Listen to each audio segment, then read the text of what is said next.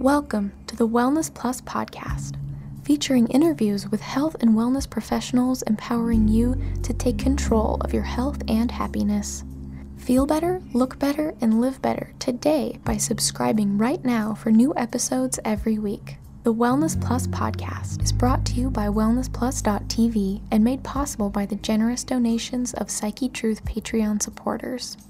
Now, here's your host, certified holistic health coach, Karina Rachel. Hello and welcome to the Wellness Plus podcast. I'm your host, Karina Rachel, and I'm joined today by Jessica Manson. She's a holistic practitioner and licensed acupuncturist, and she's here today to talk to us about how she went from being a skeptic of acupuncture to actually becoming a licensed acupuncturist. Mm-hmm. Thank you so much for joining me. Oh, thank you for having me. So, can you tell us a little bit about what actually brought you into the world of Oriental medicine? Well, I was always a skeptic of anything that was alternative medicine, if you will. Um, my family is a bunch of scientists, so for the longest time I kind of thought, well, if it's not double blind randomized control trial proven, then it must be complete bunk. Uh, but I was ending uh, up having a bunch of health problems when I was in my early 20s. Mm. And I'd gone, you know, from Western doctor to Western doctor and wasn't really getting much results there. And by the time I was 21, I was on a bunch of different medications for side effects of medications and, mm. and really um, wasn't able to function very well in, in any area of my life. And uh, I had a friend who gave me a uh, gift certificate for acupuncture uh, on my birthday one year. And I didn't really want to go, but I figured I'm like, okay, well, I don't want to be rude. I'll use a gift certificate because all I got to do is waste my time. and so I went, and the uh, acupuncturist, you know, asked me what all my problems were, and I was like, well, I got a million and one problems, but these are kind of my main ones. And so she told me, like, okay, well, you should, you know, I'm going to put these needles in, and you should notice a pretty good change within about 24 hours. And I was like, yeah, sure, whatever. This isn't going to work. and and I told myself, well, I know that if anything happens, it's not placebo because if it, you know, I don't believe in it at all. So mm-hmm. it can't be placebo if I think that nothing's going to happen. Right. So lo and behold, six hours later, I noticed a huge, huge shift in my health, and I was like, "What is this? This must be magic." and uh, so I kept on going back to this acupuncturist, and my health kept on improving. And uh, she introduced me to a bunch of other practitioners who do things like herbal medicine and exercise therapy, massage, chiropractic, things like that. And it really got my life back on track. And uh, to the point where I, you know, I was able to start succeeding in school and in my relationships and my career. And I decided I really wanted to uh, give that tremendous service that was given to me back to the community. And so that's why I went into Oriental medicine as a profession uh, because I want to give back that gift. Wow. Can you um, elaborate a little bit more on like which uh, which symptoms you noticed improving right after that acupuncture appointment? Yeah. Well, the main problem that I was having is that I was uh, bleeding a lot, just menstruating a lot, and I no one could stop the bleeding. I was super anemic, and uh, just because I was losing so much blood all the time, I'd be bleeding for you know a month or more without remission. Wow. And uh, so she's like, "Yeah, the bleeding should just stop within 24 hours," and it and it did. That was the first time within 40 days. Wow. And uh, so uh, that really got my attention because I was on a bunch of different hormones and drugs trying to, you know, keep my blood, and nothing was working. Um, so that really helped. Um, and as I continued seeing her, my digestion improved, uh, my hair stopped falling out, uh, my anxiety and depression tended to lift, my skin mm. improved. Mm. and uh, yeah, it, it was really I don't think there was a single aspect of my life that was not touched by the therapies that she performed. Uh, even things as minor as allergies seemed to get better. And and the interesting thing too is that when we look at the body from uh, a holistic standpoint or, or even from an acupuncture standpoint, uh, symptoms don't exist in isolation. So um, many biomedical doctors kind of uh, they they look at uh, uh, certain symptoms being separate problems. Mm, the right. way more holistic medicine, especially uh, Chinese medicine, looks at it is that everything's related. And so I might have one treatment for, you know, uh, menstruation problems, but that also affects my digestion. That also affects my skin. Uh, it's not like uh, I'd have to have different treatments for each issue. It's it's all addressed right. in one kind of nice, neat package for the most part. Mm-hmm. Um, and and that's kind of what I like about what I do too is that I'm able to um, kind of put together these pieces of the puzzle and provide a treatment that uh, really addresses the core issue very mm. succinctly. Right. Mm-hmm. So I definitely know what you mean about kind of this um, tendency to try and compartmentalize the body mm-hmm. and then treat things in isolation, um, neglecting that idea of, you know, what I guess even the word holistic medicine yeah. implies, mm-hmm. which is that all these different parts of your body are working in coordination with one another. And so like you said, as you start to address these certain symptoms, so to speak, by actually reaching in and trying to figure out what's causing those symptoms in the first place, mm-hmm. suddenly you have this little domino effect of all of the yeah, other pieces. That's right. That's right. Um, and and it's interesting because you know even most of my patients most notice a marked difference by the time they get up off the table and go home.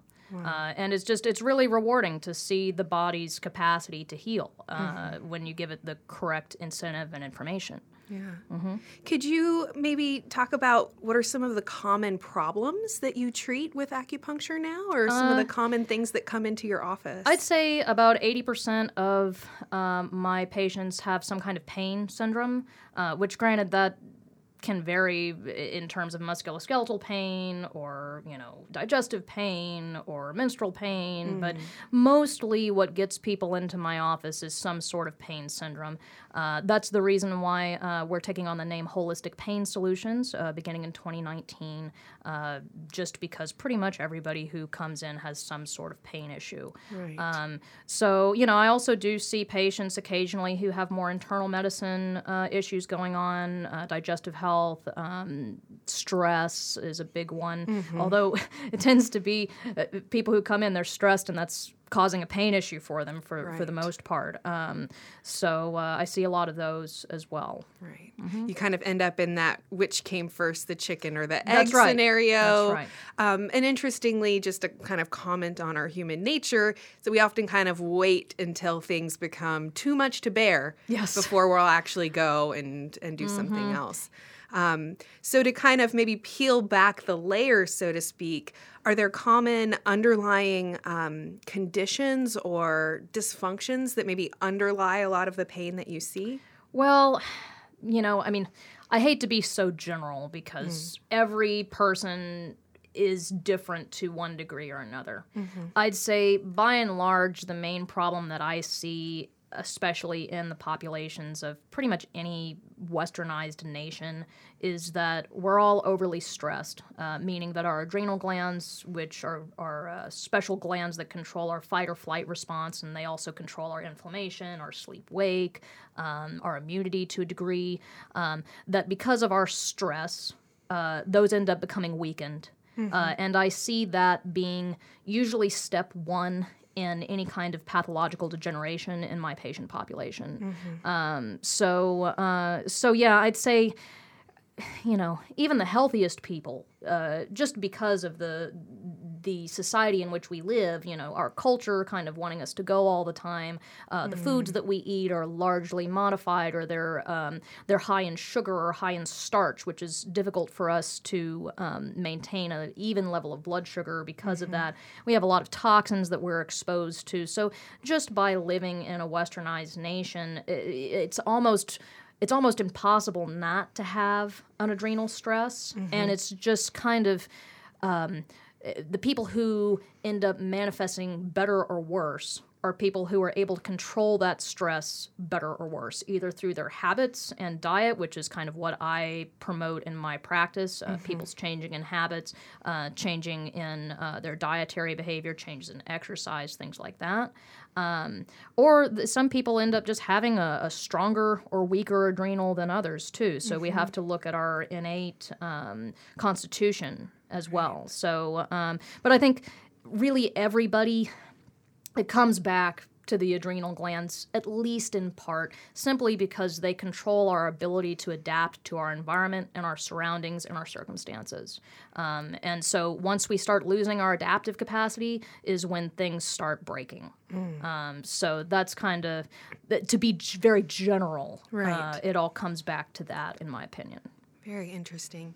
Can you maybe elaborate on some of those you know uh, recommendations that you make a lot or maybe even some of the changes that you made um, after learning more about oriental medicine sure. in terms of the um, you talked about lifestyle, mm-hmm. exercise, mm-hmm. how we handle stress. Right. Well, it's a common misconception among people that um, practitioners of Oriental medicine only do acupuncture, uh, especially because uh, here in Texas, we're called licensed acupuncturists. So people think, oh, well, I'm going to an acupuncturist and that's all I'm going to get is like little needles stuck in me and then I'm going to leave. uh, but acupuncture is actually one of uh, very many elements that uh, practitioners of Oriental medicine are trained to use. So we also uh, counsel people on diet, lifestyle. We provide nutritional therapies through supplementation, uh, herbal medicines, mm-hmm. uh, and uh, we also coach people on meditative techniques. And um, so, uh, and we do some manual therapies as well, like right. cupping and gua sha therapy, uh, medical qigong. Um, so there's a whole lot more to Oriental medicine than just acupuncture. Um, most of what I um, counsel my patients with in terms of self care practices are how they can modify diet uh, in order to control their blood sugar fluctuations. Um, mm. Um, I find, uh, well, it's not just me. we can we can look at uh, adrenal stresses, mm-hmm. and uh, the number one stress on adrenal glands is what's called dysglycemia or fluctuations in blood sugar levels. Hmm. Um, our blood sugar level is largely determined by the type of foods that we eat. Uh, there's certain foods that metabolize into sugars much more quickly than others. Mm-hmm. Um, and so if we eat a lot of those foods, we end up having huge spikes in our blood pressure and then it drops really, or blood sugar, excuse me, and then the blood sugar drops very quickly. Um, that m- makes a huge stress on the body, especially on the pancreas and on the adrenal glands um, mm-hmm. in turn. So that's usually step one um, for most of my patients in terms of self care is to regulate their glycemic index through food. Um, I do have a menu that I kind of wrote up um, that's just a sample and it gives some guidelines. It's on my website under patient resources. Um, so that's number one. Uh, mm-hmm. number two, uh, I start um, counseling people on uh, what I call exercise hygiene. Okay. Um, so eh, we also kind of in America, we think that, okay, well, unless I'm working out and really sweating and really, you know, pushing it, then I'm either not working out or I'm not doing enough. Mm. Um, so, uh, what I counsel people to do is to do an exercise hygiene program, which uh, is a kind of moderately moderate exertion, uh, body weight anaerobic uh, program that takes you about oh, five minutes to do the anaerobic exercise, and then you go for a walk for 30 minutes. That okay. will cover your cardio for the day. Uh, and that's not going to make you into an Olympic athlete. It's not going to allow you to build a bunch of muscle. But what it does do is it allows you to exercise your body enough to where you're promoting and maintaining all your normal functions. Um, and you're also not stressing your adrenal glands. Mm. So if you do that program every day, and then say if you like to run or play soccer or ride your bike or whatever, go do that and have fun. Mm. Then that's about the amount of exercise that your body really needs. Mm. Um, many people who go and kind of get into these extreme exercise programs find that they uh, they end up gaining weight or they're losing their hair or they develop a lot of dysfunctions because that huge level of exercise right. is a big stress on their systems. And uh, while, you know, that's wonderful if you're trying to go to the Olympics or if you're a professional athlete, there's nothing wrong with that. Uh, it's just much harder for the body to adapt because it's being put under so much stress so often. Right. Um, so so yeah, that's kind of the second portion is exercise, hygiene, uh, and then if you want to do more, have fun. And if it stops being fun, that's your body telling you to stop. Mm. Um, so uh, third portion, which I think is probably really the, the most important part um, in terms of self care, is meditation or some kind of mindfulness work. Um, amazingly, I've actually seen major differences on lab sheets of patients who meditate versus people who don't. Wow. Uh, yeah, so I, I had a, a group of about oh four women who came in. Uh, they were all about the same age with about the same level of, of problems, and and we ran some lab work on them, uh, mostly through hair analysis. And uh, the uh, you know three out of the four when they came back for their retest and did their retest three months later, they looked about how I would expect, you know, given their their acupuncture and their supplement regimen and all of those things that they were doing. It's about what I would expect in three months. And the fourth one came back, and I didn't think it was the same person. And so I called the lab and I said, okay, I'm looking for a lab for a woman who's, you know, completely depleted and she's in her early 60s. And uh, this looks like you gave me somebody who's much younger and uh, is not depleted at all. I mean, I wouldn't expect to see that kind of change within 18 months, much less three. Right. And so when she came back in for a follow up, I said, you know, what are you doing? Because I gave you about the same regimen in terms of supplements and diet and, and treatments and as everybody else, and, and you responded so much better. And uh, so what's your secret? And she says, oh, well, I meditate an hour a day. And I was like, whoa. I mean, you know, to be able to actually, I mean, I knew that, like, in terms of her uh, symptomatic picture, she was improving so much more quickly than her peers, and I and I saw that symptomatically. But to actually see that in terms of numbers on a lab sheet, uh, it was like she took ten years off of her age, Wow. and it was like her body was able to take the support that she got from the treatments, the herbs, the nutrients. Uh, and the other lifestyle changes that she made, it was like her body was just able to use it so much more efficiently. And uh, so I, I tell people that, you know, if you have to do one thing, meditate. You know, either uh, you know, either either do a meditation, or if you're religious, do prayer, yoga. Uh, some people like to do tai chi, qigong. Um, but uh, really, I think the most important portion of it is to be able to stop, check in with your body, yeah. see how it feels to be you right here, right now, and make that a point every day. Right. Um, my favorite thing so far, at least, I just found this phone app called Insight Timer, and uh, it it's totally free, which is awesome. And it has uh, tens of thousands of guided meditations on there, so you can just turn one on and you can listen to somebody who kind of walks you through a visualization meditation.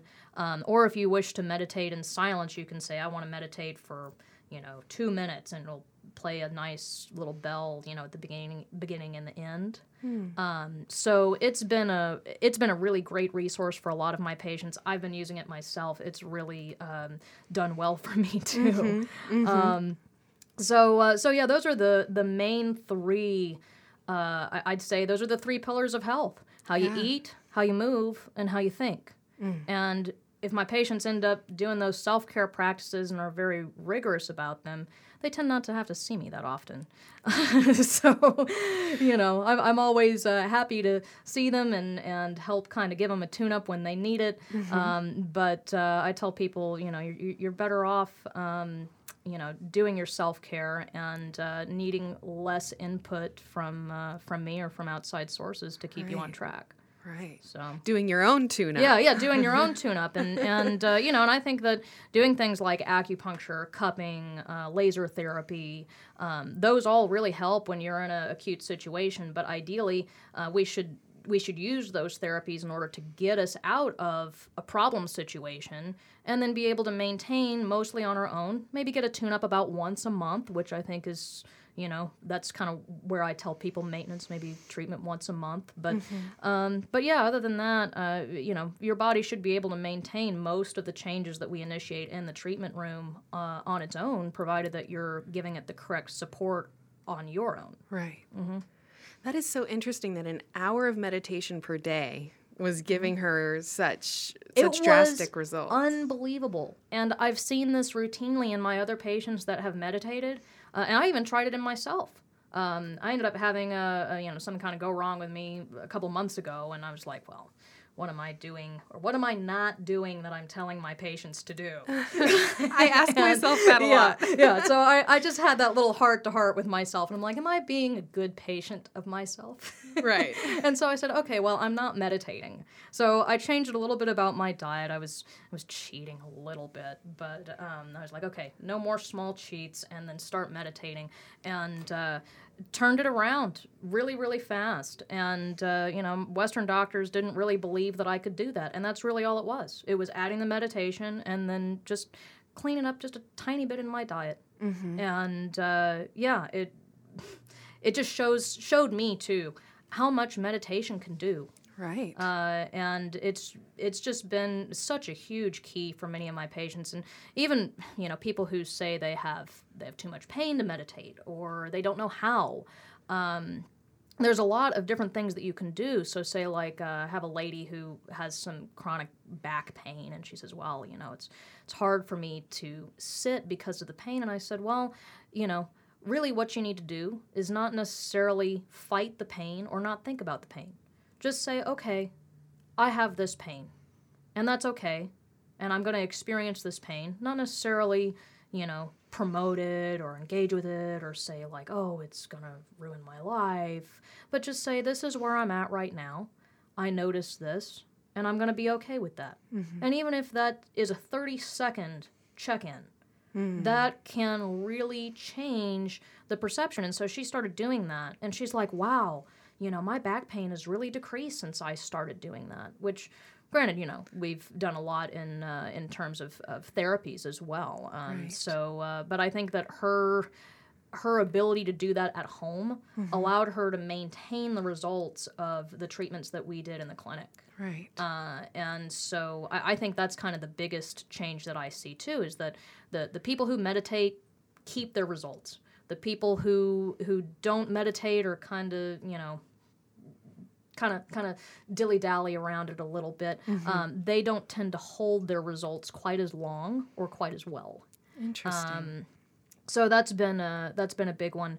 Uh, I've and had it's free. it's totally free. in It's totally free. Yeah. And, uh, you know, I've had some people tell me, they're like, wow, I just don't think I could sit still for that long. Mm-hmm. And, but it's not really about that. So I tell these people, you can do something called the five second meditation. So the five second meditation was actually developed by a gentleman I know who uh, was having some really like was grinding his teeth so bad at night that the dentist gave him mouth guards and he would go and uh, smash the mouth guards and swallow the pieces at night because he was grinding his teeth so bad. Oh my. And so the dentist told him, well, we're going to need to do all this surgery and this and that and realign your jaw and realign your bite and, you know, and he's thinking to himself, like, I do not want to go through and have my jaw wired shut for like six months and, you know, have to go through all this. So, what he decided to do, uh, he realized that he was grinding his teeth, mostly because he was under a lot of stress at the time. And uh, he's like, well, I'm going to train myself to relax, which that's really what meditation is. It's training your body to relax on command. And so he went and got a bunch of sticker dots like you put on file folders. Right. And so he got these sticker dots and he put them all around his house and his car and his office and just anywhere that he knew he'd be and he'd see one, you know, kind of maybe every five minutes or so. And so his task to himself was to, uh, every time he saw one of the sticker dots, make sure his jaw was relaxed, take a deep breath, shoulders relaxed, and then move on. And so that's your five second meditation.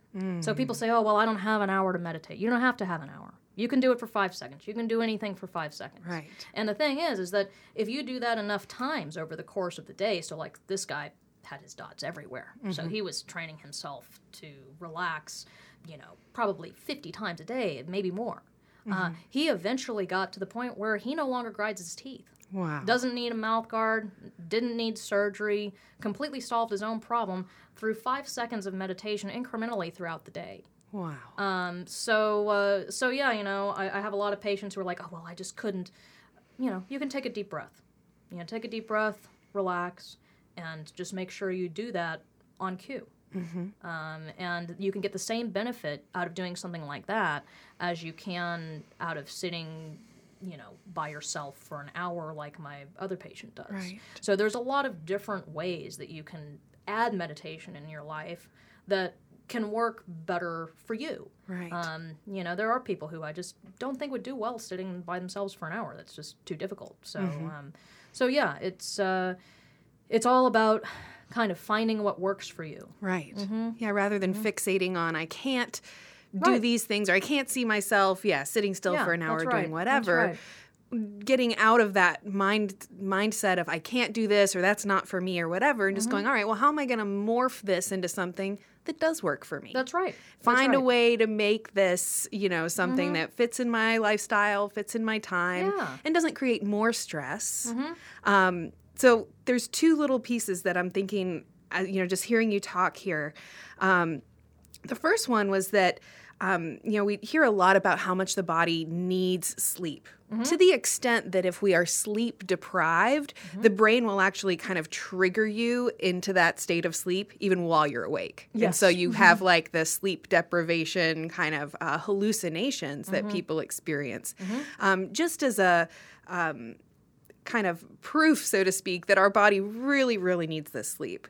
So, in a way, seeing that hour of meditation as um, you know, kind of slowing down enough that you're not necessarily in the state of sleep, but your body's able to go into that state of healing That's right. that That's right. is really um, you know kind of what what the body wants that sleep for That's right. hey we're gonna kind of give your your brain a break from all of these other tasks that you're always thinking of during the day Mm-hmm. and just kind of let it play catch up on the little repair and whatever little digestion all of those things that uh, take a lot of energy Mm-hmm. that if our energy is being dispersed through a million different activities um, some of those things kind of can just kind of get sluggish or slow down. Yeah, that's basically exactly what it does. I mean, just kind of going back to our earlier discussion about the adrenal glands and how your adrenal glands control your adaptive capacity and how they get stressed when you're stressed, either through environmental stresses, through emotional stresses, through food stresses. Uh, what meditation does is it takes that stress off of those adrenal glands, even if it is for just a moment, and it allows those adrenal glands to heal. Uh, so that allows you to to improve your own capacity to adapt to your world. Um, and yeah, it gives you that pause to, to not only heal what's wrong, but to increase your own capacity to heal. right Yeah. Um, so uh, so yeah, that's why it's so vitally important. Mm-hmm. Uh, and uh, I think that's why people who meditate they, they get better so much faster. Mm-hmm. It's it's really night and day. And and again, I guess going back to different types of meditation too, um, yoga, tai chi, qigong. I mean, there can be moving meditations as well. Mm-hmm. Uh, so if you focus on very controlled movements and uh, you know breathing through certain um, certain forms, Mm-hmm. uh, that can also be just as healing. So for people who don't want to sit still, um, you don't necessarily have to. Right. Mm-hmm. Right. The podcast you are listening to was brought to you by WellnessPlus.tv, a subscription service empowering you with everything you need to take control of your health and happiness. Sign up for your free trial today to watch the video version of this episode and all our podcast episodes. Plus, you'll gain access to our extensive library, including hundreds of follow along yoga and fitness courses, massage therapy tutorials, weight loss information, guided meditations, educational health videos, and so much more. Feel better, look better, and live better today by visiting and then you know taking on the other side of that kind of the five second meditation piece um, i don't I- i don't probably just making up a word here but it's almost like a sympathetic override It is almost It's a- exactly. like yes, it's a your- sympathetic override. your body's Yeah. Having that fight or flight sympathetic nervous system response Yes. Mm-hmm. kind of as a product of what you were saying like our culture's telling us to go go go our culture's telling us that you can get by on less sleep Mm-hmm. all these things so then by just seeing that little I, I like the idea of the little dots or little yeah, or stickers or, you know whatever you like. whatever. Post-it note. Yeah. um, little reminders that you just go, oh, sympathetic override. Take a second, take that slow, deep breath that kind of tells your nervous system, hey, there's no bears around here. There's no wolves. There's nothing that you need to run from. That's right. And kind of help shift you back into that more calm state where you're thinking more clearly and all of those other functions of your Mm-hmm. body suddenly can be tended to because your brain isn't perceiving that you're in this, you know, really kind of scary situation. That's exactly right. And you know, the way I look at, you know, uh, uh, the way we look at pathologies and healing is that you know when, when you develop a certain pathological change uh, you know whether that's pain or whether that's an, another type of disease whether you have poor immunity whatever um, that's because your body is trying to do the best it can with either limited resources because you're not giving it enough good resources or because you're pushing in a certain direction and it can't fully accomplish what you're trying to get it to accomplish and so it kind of lets a couple of things go in order to you know put it more energy you know somewhere else. And um, so uh, so yeah the way i look at at healing is that your body has learned how to exist in a certain way over time in a pathological way. Um, what we do not only in the clinic room but what you can do on your own is help train your body, retrain it to live in a state of health. And so the way we retrain our bodies is similar to a way that we would say train a dog. So if I have a dog and I want to teach him to sit in the corner and wait for me, uh, you know, if I just go tell him one time, go sit in the corner and wait for me, he's not going to understand that. And so I have to continually tell him, you know, if he starts to get up or if he starts to make a, a certain move that's not what I want, I have to provide little corrections over a longer period of time in order for that dog to understand that that's what I want, that, that, that sit means sit. Uh, your body is very much the same. So that's why we have to often, you know, do a couple of different acupuncture treatments over a certain period of time, or you have to, um, you know, keep a consistent exercise program, keep a consistent diet, keep a consistent meditation practice. Uh, because what that does is it provides that same input to your body that says, hey, I know you were living that way before, but we're going to live in a different way right now I like that. and uh, and so really um, that's that's kind of what I look at what I do is is I retrain your body to exist in a different way through some physical and manual inputs uh, and then I train you on how to take care of that and how to continue to train your body so that it can maintain those changes that we initiated with needles or with laser or with cupping or gua sha. Um, so, uh, so yeah, that's kind of the way we can look at the five second meditation, or uh, look at everything that you put in your mouth, uh, look at every type of physical activity that you do, anything that you do in your life. You're training your body to live and behave and exist in a certain way. And so when we look at, at our lives and our behavior that way, it, it starts making sense uh, about how we can change the way our bodies exist, how we can how we can make a shift back to health by changing even very small habits on a consistent basis. Right. So it's not about making a huge change. It's about making little changes over a long period of time. Mm-hmm. Yeah. and that feels so much easier to uh, to do as well and Yeah. that's been one of my big um, you know something that I use for myself but then also something that I rec- you know recommend as a health coach um, always kind of focusing on those little small changes, little because it feels really overwhelming to try and okay well now you need to start meditating for one hour every single exactly. day Yeah. well that feels scary it feels difficult but something like five second mm-hmm. meditations Yeah, five second meditation. maybe once a mm-hmm. day every morning when you wake up mm-hmm. or when you go to bed Right. or you start kind of linking those to to different actions like um you know, on your way home from work, or every time you're in traffic, Yep. every time that you are um, in a confrontational relationship at work or something Sure. like that, and you start feeling that stress response come up, maybe that's your signal that you do that little. Yeah. And it was almost like a three second yeah, you do your three you second said. meditation. You just relax your jaw, relax your shoulders, Mm-hmm. maybe take a deep breath, That's right. and kind of yeah, like you said, you're kind of just re, um, you know, It's just a retraining. Yeah, It's, just- it's a very small nudge. right, reinforcing. Yes, that was the word I was reinforcing, looking for. yes. Reinforcing those little kind of trainings. Um, Can you talk a little bit, kind of moving, you know, back into, you know, Oriental medicine and um, I guess maybe just some of the tenets?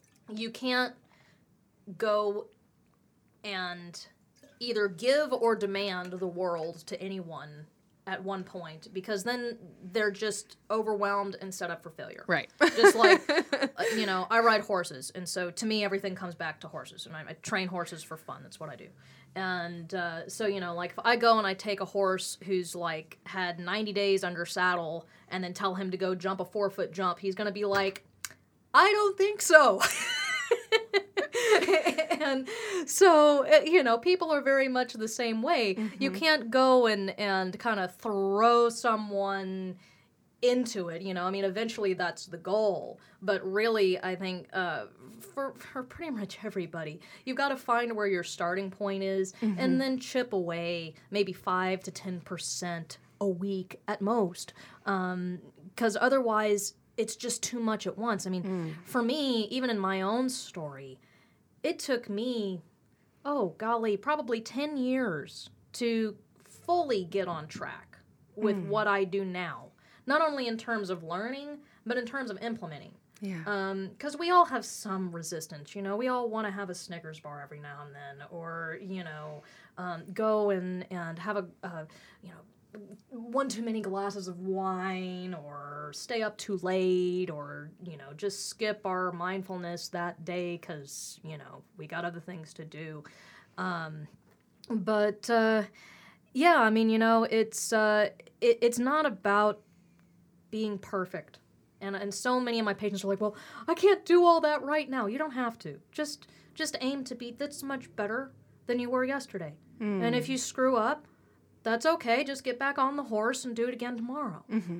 And uh, you know, I, I find so many people they'll they'll come in and they're like, oh well, I failed because I had a brownie at my son's birthday party and da da da da da. And it's like that's okay. Your body hmm. should be able to handle, you know, a little bit of of errant. Uh, food or or errant exercise or you know not meditating you know forgetting one day you know you should have the capacity to deal with that and that's okay Right. uh, and you can't just go from zero to 60 immediately just sort of like you got a car and you uh, if you just start from a complete standstill with your car and then just floor it what's going to happen your tires are going to squeal before you end up taking off and so you end up losing time that way Right. uh, And burning up all yeah, your burning up your rubber, burning up your fuel, and, and, mean, patients are the same way. So you gotta you gotta start a little bit slower before you move faster, Mm-hmm. and and that's really I think it's a better way to do it because it sets you up for success. Right. Um, can you talk a little bit about, um, I guess, the kind of um, philosophy of Chinese medicine and maybe, I guess, the little pieces, so to speak, that um, that you use, um, tools that you use with your clients?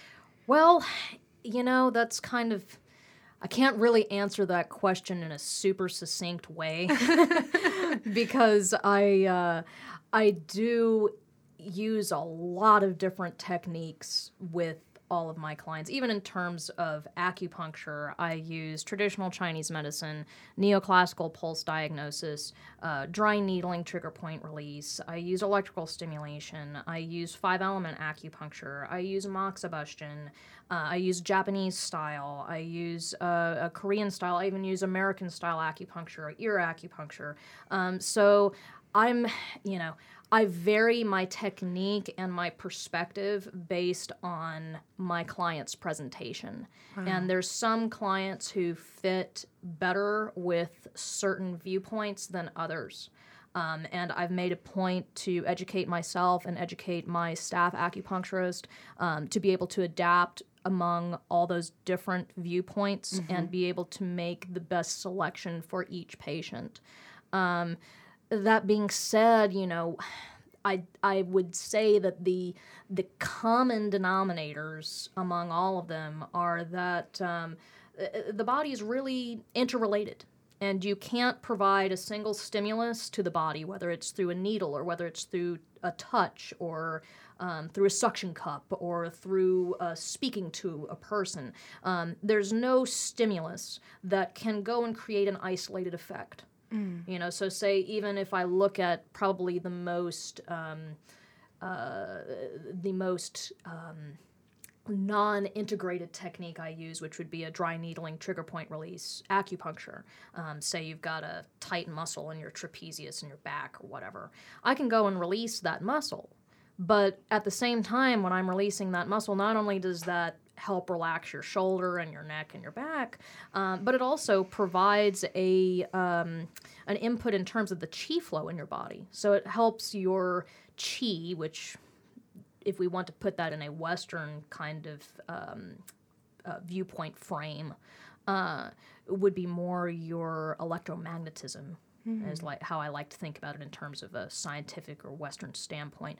Um, it can sh- it shifts that it shifts your field, Right. um, and so I can use that not only as a muscle release, as a physiological acupuncture point, but I also can use this to help drive your chi downward. So that can help relieve headaches. Uh, That can help um, relieve uh, anger uh, in a way.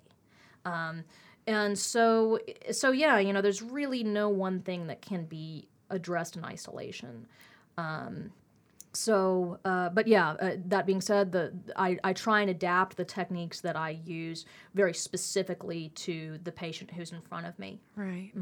Very interesting. Can you um, expand a little bit on talking about uh, the chi and maybe um, how the different acupuncture techniques or, or Chinese medicine techniques are able to um, to help facilitate that Sure. movement of the chi? Um, well, I guess that kind of I'll kind of explain to you how I like to treat most patients and and why I like to sequence my treatments in certain ways. Um, and that kind of comes back to chi and it comes back to a bunch of different tissue layers. Um, so for most patients, what I like to do first is to start with a physiological based dry needling. Uh, that can tell me, especially since most of my patients are pain syndrome type patients, um, if there's a tight muscle or tendon that's really being a big actor in their problem. So this allows me to look at the muscle layer. I then like to do manual therapies after we release all those tight muscles. I like to do m- manual therapies like cupping or gua sha, which involve um, cupping is a suction cup on the skin. Gua sha is um, a scraping technique where you put a lot of oil on the skin so the skin itself is not damaged, but you drag a blunt uh, edged object over that oiled skin so it releases some of the fascia that surrounds muscles. Um, so a lot of times when we believe that we have tight muscles, we actually have tight fascia, which is the connective tissue that surrounds your muscles. Um, so through cupping and gua sha, I can release the fascia. I draw blood and healing mediators into that area.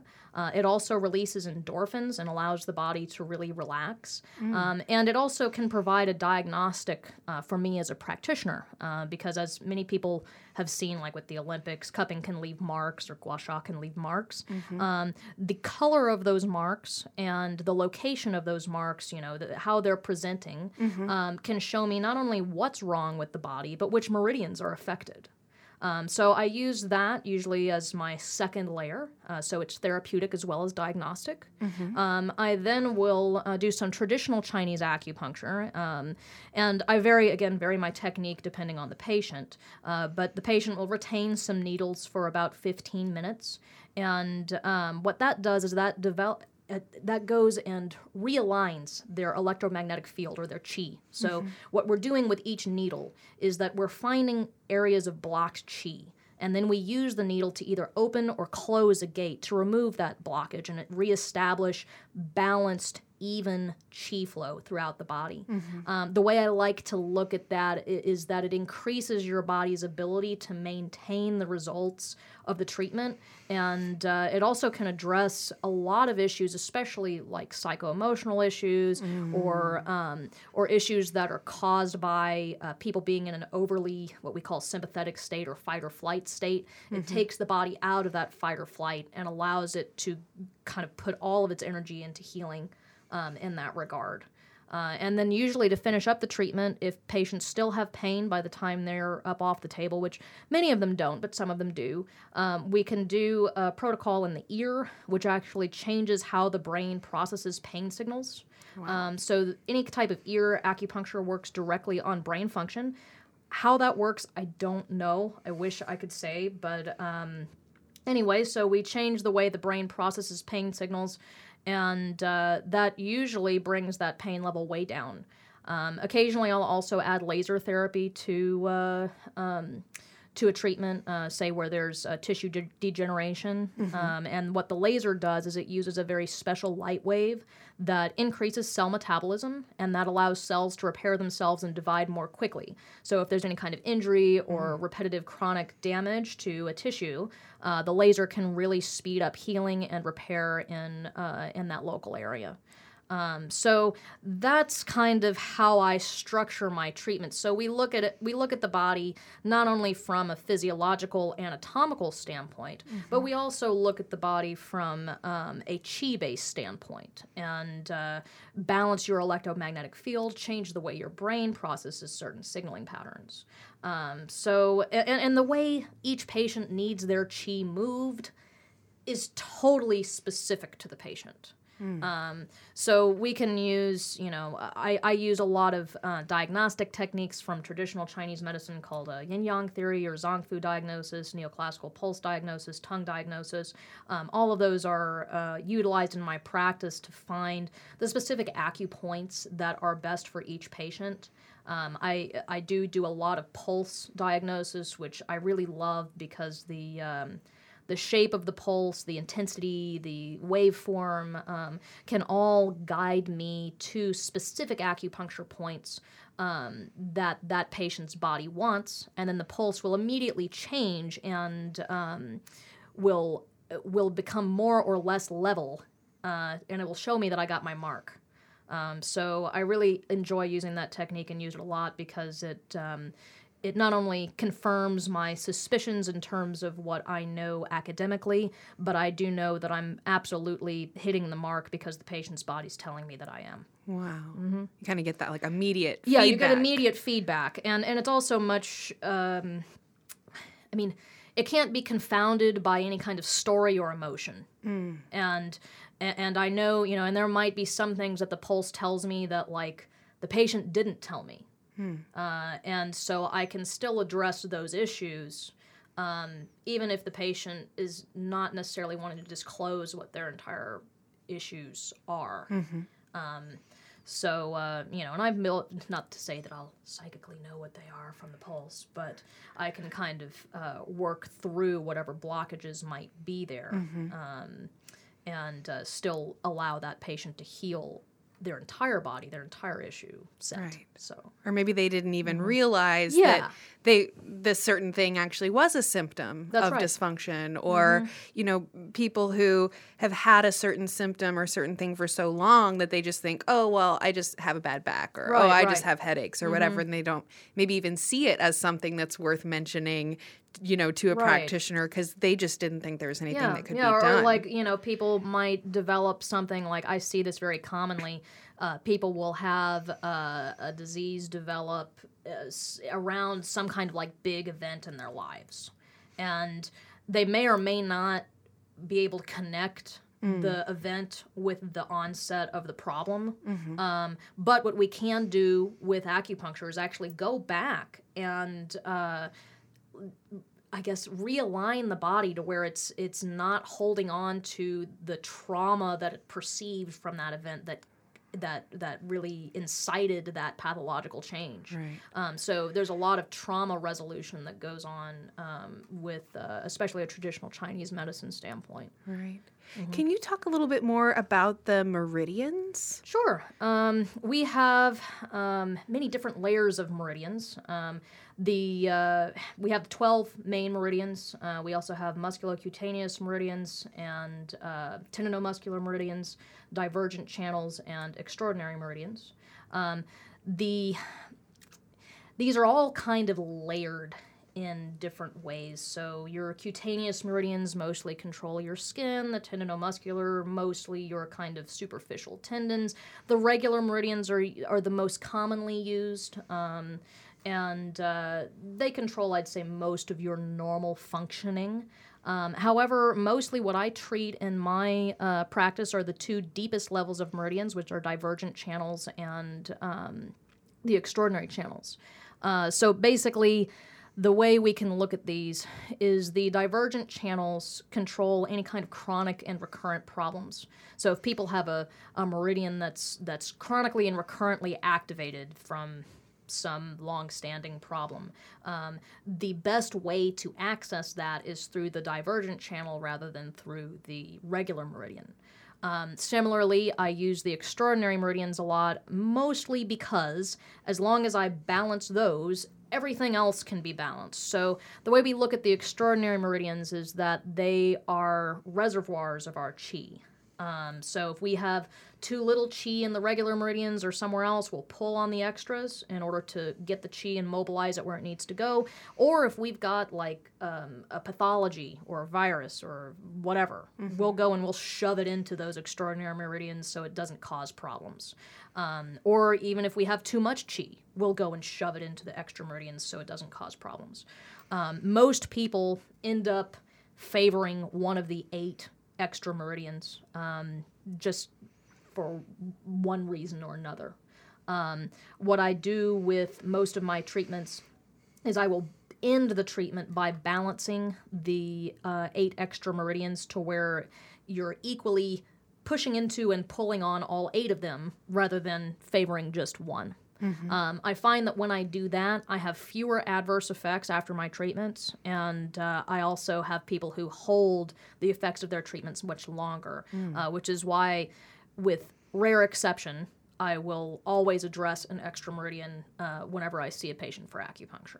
Wow. Mm-hmm. And then you do that primarily with needles or again that's uh, like going to be a mostly different... with needles um, however you know for people who are needle shy or for people who are um, very uh, very depleted, I may use moxibustion, uh, which is the burning of the fuzz of the mugwort leaf. Um, what that does is it causes a, a, far infrared wave that can warm the body on a much deeper level mm. than uh, other substances can. Um, I don't know exactly what wavelengths are used in moxa. There's not been a whole lot of research about it, unfortunately. Um, but uh, but yeah, that can help um, bring chi into the meridian if a meridian is very deficient. So, mm-hmm. um, especially in the winter, I find I use a lot more moxa. Uh, people tend to get cold and you know get uh, get to where chi's not moving well. The mm-hmm. chi is um, uh, is a bit more depleted in the winter than it is in the summer generally. Um, so so yeah, most of the time with needles, but occasionally with moxa. Right. Yeah, or for children who are really a needle averse, we can even use acupressure. Mm-hmm. Mm-hmm. Interesting. And then could you, um, and maybe this is not even a good question, but um, could you speak to you know the things that we do in our lifestyles that are negatively affecting our chi? Um, well, again, this kind of goes back to the first portion of our conversation. Mm-hmm. Uh, health, uh, again, according to the Chinese, it's how you think, how you move, and uh, how you eat. Mm-hmm. And so, if we're eating stuff that's highly processed, that has a lot of sugar content in it, that has uh, a lot of starch content in it, um, what that does, if we look at it from a Chinese uh, nutrition standpoint, mm-hmm. is it causes what's called dampness in our channels. So, um, according to Zong Fu theory, there are um, are six different pathogens or six evils. Those are uh, are wind, heat, dampness, dryness, summer heat, and cold and so those are those are the three the six things that can really damage us hmm. um, usually uh, what will happen is that uh, those will start damaging us either via environmental exposure or from the foods that we eat. Mm. So there's certain foods. So just if we look at foods as herbal medicines, which this is something that I also tell my patients, everything you put in your mouth is either medicine or poison. There mm. is no in between. Right. And, uh, you know, so that banana that you eat has an effect on you that can be medicinal or can be poisonous depending on your state of health. Um, so, bananas, for example, uh, they tend to be very cold. So, for someone who's got, uh, or at least the Chinese would call them cold, uh, that means that somebody who has a cold type pathology, so we'll say uh, loose stools is usually a, generally a cold problem. Um, bananas might be uh, contributing to that problem. Uh, and that person would be very well advised to be eating more ginger, which is hot. It's going to warm them up and uh, help firm up their stools. Interesting. Um, so, uh, so yeah, you know what we eat can certainly contribute to uh, our well-being or lack thereof. Um, in a very general sense, um, foods that create dampness tend to be the worst because dampness, as far as um, as far as resolving it with herbs or with Chinese medicine, tends to be the hardest to kind of get rid of. Um, the Chinese will say that uh, uh, dampness it causes things to be sticky, to be cloying, and it, and it's just very hard to get rid of. Um, so, uh, you know, when we look at dampness creating foods, it's more things like milk, grains, alcohol. Uh, those are those are really the big ones, um, which I think some people can tolerate milk better than others. So I'm not totally anti-milk, but um, grains, processed foods, alcohol, sweets, those are uh, big ones. Which, if we look at this from a Western standpoint, these are all foods that are relatively high glycemic, and so what are we doing? We're creating pancreatic stress. Um, and in turn creating adrenal stress. Um, so, um, so yeah, that's uh, that's kind of how our lifestyle can affect what we're doing. Um, and uh, I'm, I'm sorry, I kind of forgot the No, it's original okay. It's question. really interesting. I was just curious, you know, when we talk about um, a need to move the chi from one area to another and things like that, Mm-hmm. um, so that people can understand, well, what are they doing in their life that's maybe creating these problems that necessitate uh, some kind of manual um, uh, tool coming in to help move the Sure, chi? Sure. Yeah, I mean, you know, that's a, that's a bit of a complex question. um, I think that, I mean, if if you're feeling like you're not functioning well, come in. Right. you know, if it has gotten to the point where, you know, you're saying, man, I used to be able to play catch with my kid and my shoulder's hurting and whatever, a lot of times overuse can cause chi blockage. So we'll say that. Uh, you know, if we want to look at it from a traditional Chinese medicine standpoint, it causes chi and blood stagnation, which is like an overuse type injury. Um, so uh, you know that, and and um, you know, if, if if you say implement the tools that we talked about basically getting on a low glycemic diet um, making sure you maintain an exercise hygiene program making sure you do mindfulness activity every day. If those three things by themselves don't solve the problem then you probably need something like acupuncture cupping laser therapy herbal and nutritional therapy.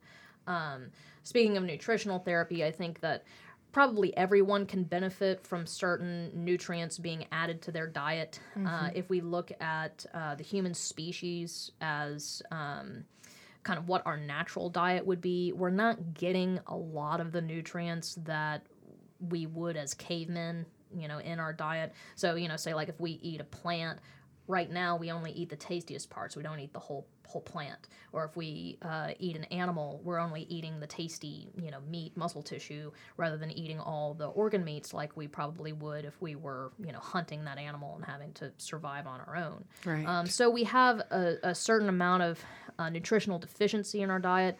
Um, not to mention that m- really the the nutrient content of even good foods like spinach or you know kale or whatever, uh, our soil depletion is making the nutrient content per serving go way way lower than it's ever been. So I, I read something the other day talking about um, if you ate a bowl of spinach in 1942, you would have to eat 40 bowls of spinach today in order to have the same nutrient equivalent, which is just mind blowing to me. yeah. Um, so, so we have um, some pretty major nutritional deficiencies in our diet. Just due to our world circumstances and also due to the fact that we probably don't want to have a spleen burger for lunch, you know. um, so, uh, for the most part, what I do and to fill those gaps is I recommend uh, whole food nutritional supplements, which are basically desiccated plants and desiccated organ meats that are put into uh, tablet form, mm. um, and that way you're getting food that's like not it's not lab created vitamins, it's actual food. But you don't mm-hmm. have to go and, you know, eat like pork brain, you know, for dinner to get the to get the uh, benefit of it. Mm-hmm. Um, so it allows you to get the same nutritional profile that your body is adapted to receive mm-hmm. uh, without having to go and you know have some unsightly dietary choices um, so uh, you know uh, that being said I, I recommend a select portion of those to all my patients just to maintain a well-rounded n- nutritional base. Mm-hmm. Uh, and I also recommend either uh, bone broth or uh, desiccated collagen um, okay. for everybody. Um, basically, what that does is it allows you to have building blocks to recreate connective tissue very easily. So when I say connective tissue, this is uh, your skin, hair, nails, tendons, uh, joint linings, lining of your GI tract. Uh, a lot of your brain matter is all connective tissue. Um, so by having a bone broth or a collagen source every day, you're allowing your body to receive building blocks to create that connective tissue mm-hmm. in the exact same ratio that it that it needs to be super efficient. So say like um, if I need to go and create collagen, I need I get A from spinach and B from broccoli and C from eggs. And I get maybe, you know, three units of A and 10 units of B and five units of C. Well, even though I got 10 units of B, I should be able to make 10 units of collagen. I can only make three units because A is my limiting factor, right? Mm.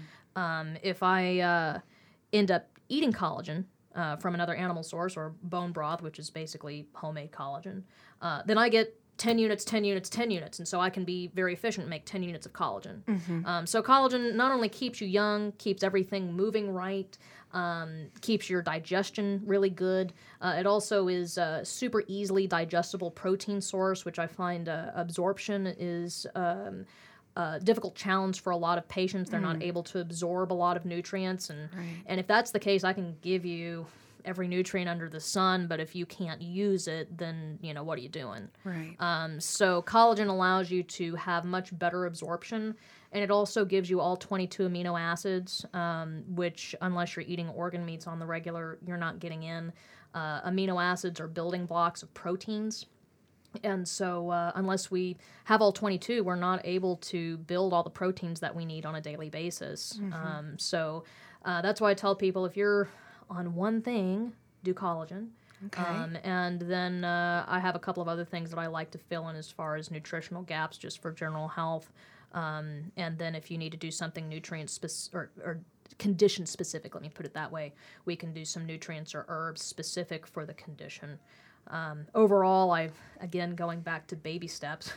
I don't like to put people on a million things at once because I find that it's too hard on their budget, and then they end up having them sit on their shelf and not using them. And if that's the mm. case, they're not mm. going to get any better.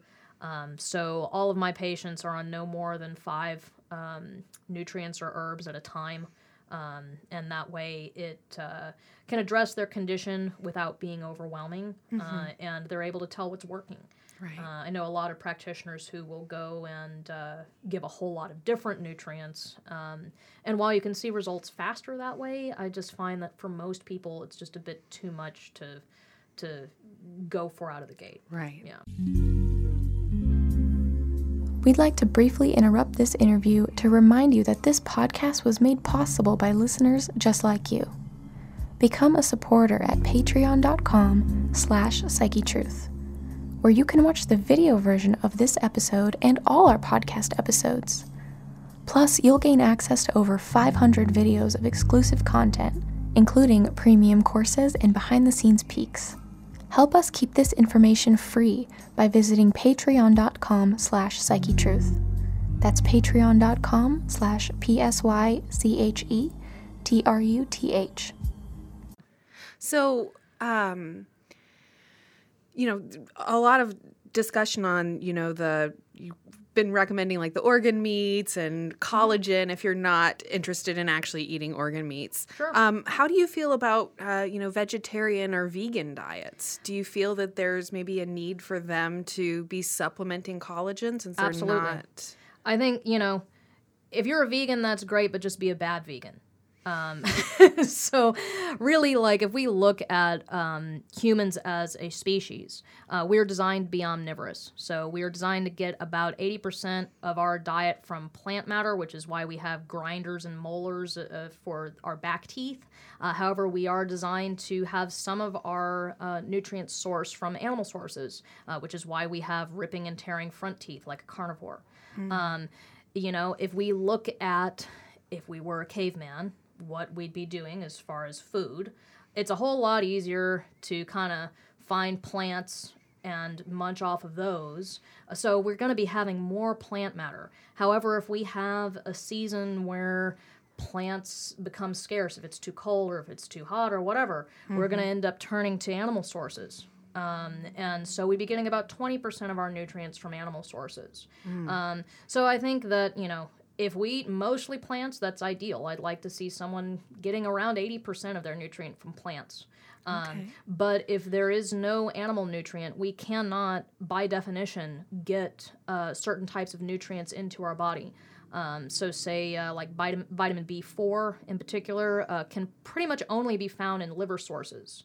Um, very difficult to find in plant sources.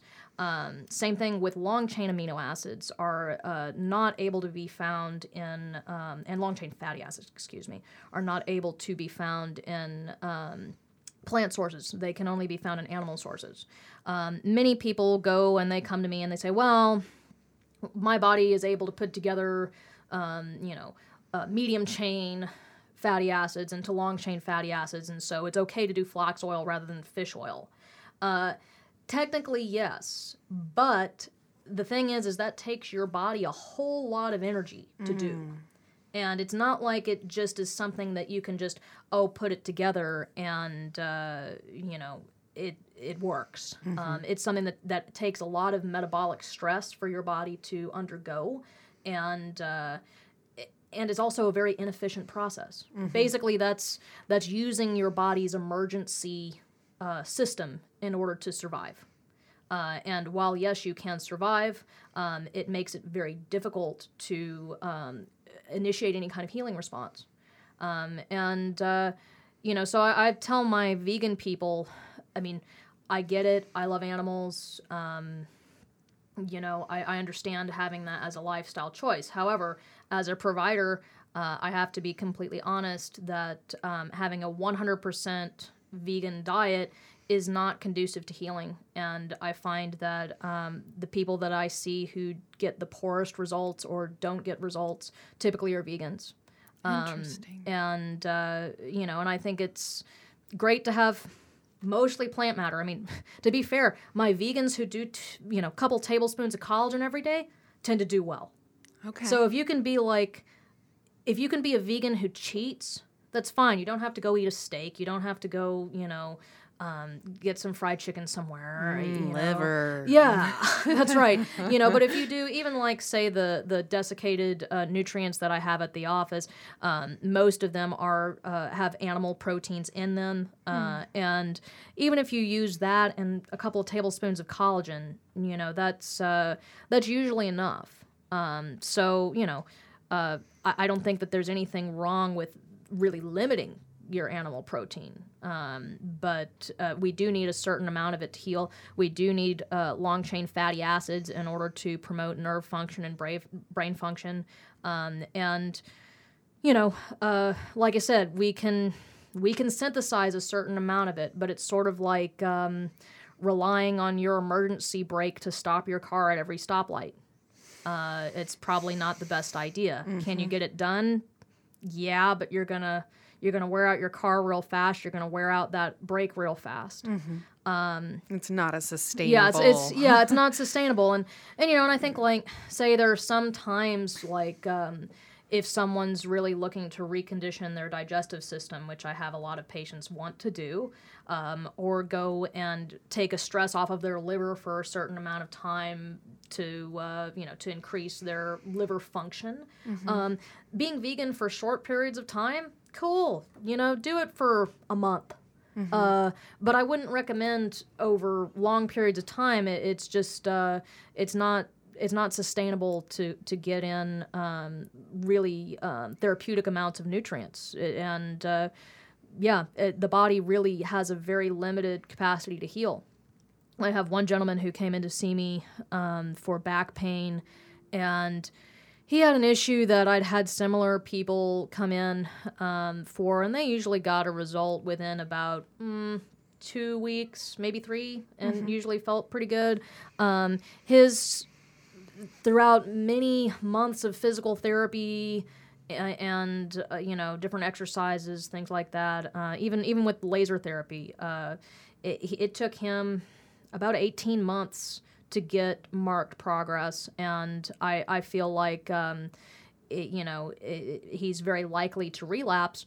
And, and a lot of that is that he's inefficient at making his connective tissue, which goes back to collagen, mm-hmm. because he's not eating any kind of animal proteins and uh, so you know that's that's just kind of how it is and you know and if that's what people really want take a longer time to heal and maintain the lifestyle choices nothing wrong with it but uh, that's just how the body it can't adapt very well right mm-hmm. so fascinating yeah. um, I want to thank you so much for taking the time to come in today. Oh, and thank you for having me. Definitely looking forward to um, having you back on the program again. Thank you. Thank you. Thank you. It was a um, pleasure. yeah, definitely. Do you have any uh, closing thoughts for our listeners about, um, you know, maybe why they should consider visiting a practitioner of traditional Chinese medicine? Well, I think that. Um, the, the main benefit is that you can you can visit someone who has uh, a lot of expertise in how different symptoms and different parts of the body relate to each other. Um, and if you're really looking for a truly holistic integrative approach um, i think a licensed acupuncturist is uh, an excellent choice um, again you know our therapies uh, since they are all all natural, if you will. Uh, we don't have any kind of adverse effects like uh, like drug therapies would, and, and it's very low risk compared to a lot of other procedures. Mm. Um, acupuncture tends to be very forgiving. I, I have to say the the worst that has happened is nothing. Uh, same thing with nutrients; they tend to be pretty forgiving, uh, even if you don't don't necessarily need them. Um, the wor- really the worst thing that's going to happen is is nothing. Just like if you ate a certain food. Um, so um, so yeah, uh, they're very low risk compared to a lot of other methods of uh, of pathology management. Mm-hmm. Um, and I think they can be a lot more effective because you can get um, a lot more you can get results in many different areas right. with one line of therapy. Mm-hmm. Wonderful. Jessica, thank you so much for being here mm-hmm. and uh, look forward to having you again soon. Thank you. I look forward to coming back. And I want to thank all of you for tuning in to the podcast today. If you'd like to learn more about Jessica Manson, you can visit holisticpainsolutions.com. That is hyphenated between each word. And if you'd like to check out the full video version of this interview, along with hundreds of other health and wellness videos, head over to wellnessplus.tv to start your free two week trial. I hope you have a wonderful rest of your day. Thanks so much for listening, and come back and join us again soon. The Wellness Plus Podcast. Copyright 2018, Target Public Media, LLC, all rights reserved.